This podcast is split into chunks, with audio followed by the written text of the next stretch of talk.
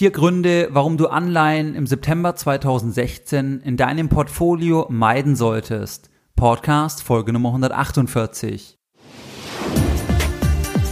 Herzlich willkommen bei Geldbildung, der wöchentliche Finanzpodcast zu Themen rund um Börse und Kapitalmarkt. Erst die Bildung über Geld ermöglicht die Bildung von Geld. Es begrüßt dich der Moderator Stefan Obersteller. Herzlich willkommen bei Geldbildung. Schön, dass du dabei bist. Zunächst einmal ein Hinweis in eigener Sache und vielleicht ist es dir aufgefallen, in den letzten Wochen und Monaten habe ich nicht zwingend jede Woche wie früher eine Podcast-Folge veröffentlicht. Das hat den Hintergrund, dass ich umgezogen bin zum einen und auch diverse andere Tätigkeiten hatte und es einfach zeitlich nicht mehr unter einen Hut bekommen habe. Jetzt werde ich das Ganze wieder versuchen zu ändern und wirklich wieder versuchen, jede Woche für dich eine kostenlose Folge zu veröffentlichen. Das heißt, für dich einfach der Hinweis, der Podcast ist keineswegs eingeschlafen oder ich stelle den ein. Nein, einfach aus privaten Gründen habe ich in der letzten Zeit nicht die Zeit gefunden, ganz konstant, wie du es vielleicht gewohnt bist, von früheren Zeiten jede Woche eine Folge zu veröffentlichen. Beim Durchsehen der Rezensionen für meinen Podcast ist mir eine Rezension aufgefallen und zwar von Lodo88. Er hat mir eine Zwei-Sterne-Rezension gegeben, obwohl der Text sehr, sehr positiv ist. Also er hat den Podcast sehr gelobt, dass, die, dass es ihm sehr, sehr gut gefällt. Und deswegen hier der Hinweis an dich, Lodo88. Ich gehe davon aus, dass du versehentlich nur auf zwei Sterne geklickt hast, statt auf vier oder fünf Sterne. Weil wie gesagt, die Rezension, der Text ist sehr, sehr positiv. Ein großes Kompliment an meine Show, was mich sehr freut. Wenn du jetzt also das hören solltest, Lodo 88 aus Frankfurt am Main, dann wäre ich dir dankbar, wenn quasi die Sterne auch entsprechend zu deinem Text passen. Das heißt, du kannst einfach auch von zwei Sterne entsprechend das Ganze anpassen, wenn das, wie ich es sehe, ein Fehler war, weil wie gesagt, der Text ist sehr, sehr positiv, ist durchgängig nur Lob für meine Podcast-Show. In der heutigen Podcast-Folge Nummer 148 möchte ich mit dir über vier Gründe sprechen, warum du als Anleger, als Privatanleger Anleihen im September 2016 meiden solltest. Kommen wir direkt zum ersten Grund. Der erste Grund ist, dass du bei Anleihen im Prinzip kein Aufwärtspotenzial hast. Wann ergibt sich bei Anleihen ein Aufwärtspotenzial? Bei Anleihen ergibt sich ein Aufwärtspotenzial, wenn man quasi Anleihen kauft und von einem sinkenden Zinsniveau ausgeht, dann würde quasi der Kurs der Anleihe steigen und man selbst könnte als Altinvestor in diese jeweiligen Anleihen quasi von dem sinkenden Zins profitieren. Das ist ja jetzt in 2016 fast nicht mehr möglich, weil es quasi keine Möglichkeit mehr gibt, das Zinslevel wirklich zu senken. Deswegen Aufwärtspotenzial extrem beschränkt beziehungsweise nicht vorhanden. Ein Aufwärtspotenzial hast du nur bei Anleihen, die man als sicherer Hafen sieht. Das heißt, bei kurzlaufenden Staatsanleihen, bei T-Bills zum Beispiel in den USA oder auch bei kurzlaufenden Staatsanleihen der Bundesrepublik Deutschland. Hier hast du dann ein Aufwärtspotenzial, wenn quasi die Panik hochgeht, wenn wir einen Crash sehen, zum Beispiel wie der Tag nach dem Brexit.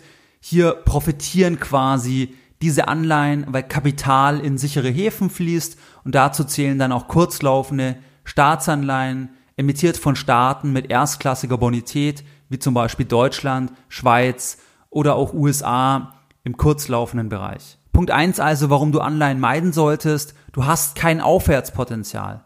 Punkt zwei, du hast ein erhebliches Rückschlagspotenzial, das ergibt sich quasi aus dem kein Aufwärtspotenzial. Warum hast du ein Rückschlagspotenzial? Du hast ein Rückschlagspotenzial, was übrigens je größer ist, je länger die Anleihen laufen, die du im Portfolio hast. Weil dann reagiert die Anleihe sensitiver auf Zinsveränderungen, wenn die Anleihe quasi noch länger läuft. Dieses Rückschlagspotenzial ergibt sich daraus, dass wenn die Inflationserwartung ansteigt, wenn das Zinslevel ansteigt, dass dann im Prinzip die Bestandsanleihen, dass die dann uninteressanter werden und dementsprechend im Kurs quasi das Ganze fällt.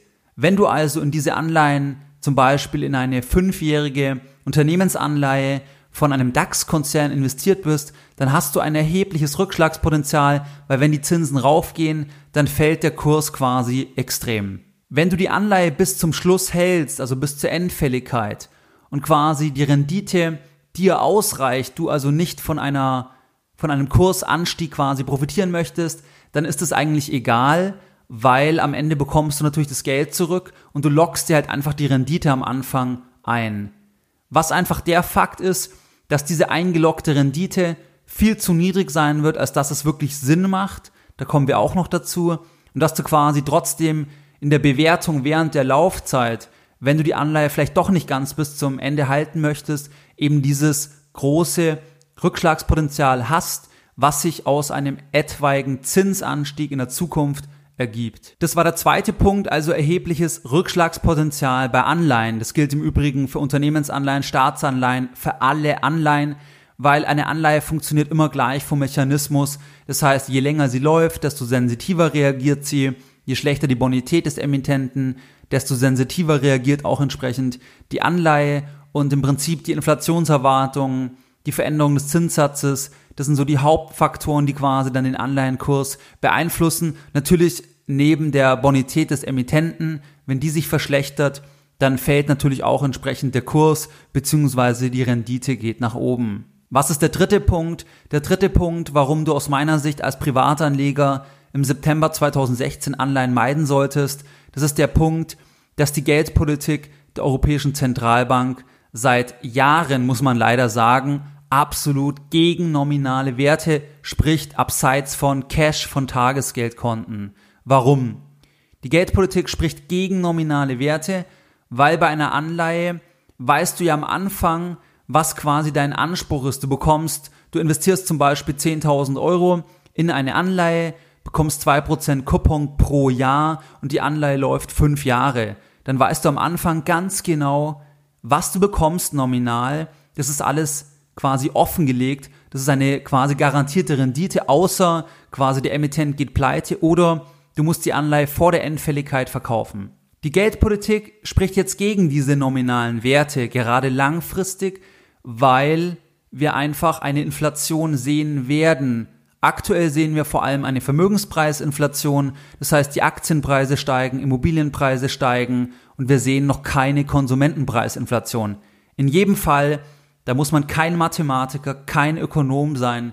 Wenn die Geldmenge immer weiter ausgeweitet wird, in einem Umfang, was wir noch niemals gesehen haben, dann führt das nicht zu Vertrauen in unser Geldsystem und es führt vor allem auch nicht zu Vertrauen in nominale Werte. Das heißt, was werden 10.000 Euro in fünf oder zehn Jahren noch wert sein, wissen wir nicht, weil wir nicht wissen, wie sich wirklich diese Geldpolitik, diese expansive Geldpolitik, sagt man auch, wie sich die quasi dann auch im Prinzip auf die Realwirtschaft, auf die Preise auswirkt.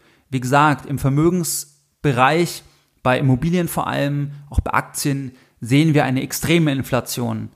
Bei Konsumentenpreise noch nicht so sehr. Und das ist ja auch die Inflationsrate, die dann quasi über diesen Warenkorb offiziell auch berechnet wird und warum die EZB gerade eher Angst vor Deflation hat, weil dieser Warenkorb nicht im Preis gestiegen ist oder nahe Null, immer so im Bereich 0,2, 0,3 Prozent. Noch einmal, die Geldpolitik, wenn man quasi mehr Geld druckt, führt nicht dazu, dass mein Vertrauen, mein persönliches Vertrauen in Nominalwerte hoch ist. Das gilt vor allem langfristig. Kurzfristig ist es nicht so das Problem aber langfristig auf 5, 10, 20, 30 Jahre habe ich ein geringes Vertrauen. Deswegen würde ich, wenn, auf Cash setzen und nicht langfristig Geld verleihen. Der vierte Punkt ist, dass nur sehr spekulative Anleihen überhaupt eine interessante Rendite liefern, die relevant ist gegenüber einem Tagesgeldkonto. Das bedeutet, wegen dem geringen Zinssatz sind im Prinzip auch die Renditen bei Unternehmensanleihen wo man früher noch 6, 7, 8 Prozent pro Jahr bei einer 3, 4 oder 5-jährigen Anleihe eines DAX-Konzerns erhalten konnte, die sind jetzt sehr, sehr gering und es lohnt sich einfach nicht mehr. Weil es lohnt sich nicht, jetzt BMW zum Beispiel Geld zu leihen und dann 1,1 Prozent zu erhalten bei einer 5-jährigen Anleihe. Ich weiß jetzt nicht genau die Zahlen, aber es ist sehr gering. Wenn du im Prinzip auf dem Tagesgeldkonto vielleicht 0,5, 0,6 Prozent bekommst, weil wie wir vorher bei den anderen Punkten gehört haben, das Aufwärtspotenzial ist gering.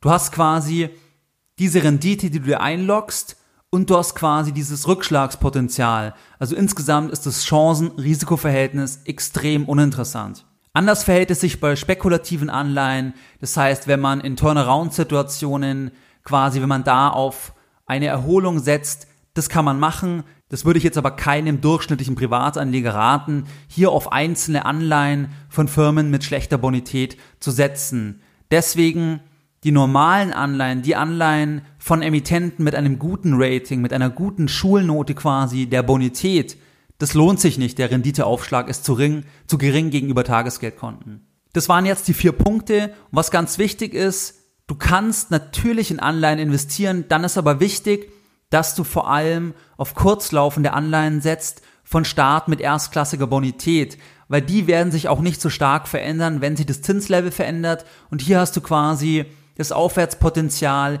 in dem Moment, wenn wir eine Krisensituation sehen. Dann steigt der Goldpreis, dann fallen Aktienpreise, dann fallen oder steigen quasi die Renditen von normalen Anleihen, aber die Renditen von Anleihen von erstklassigen Staaten, die sinken in dem Moment, weil dort das Kapital reinfließt. Und da kannst du profitieren, beziehungsweise das kann man als kleine Beimischung quasi dazu nehmen, wenn man das möchte oder alternativ das Ganze über ein Tagesgeldkonto abdecken.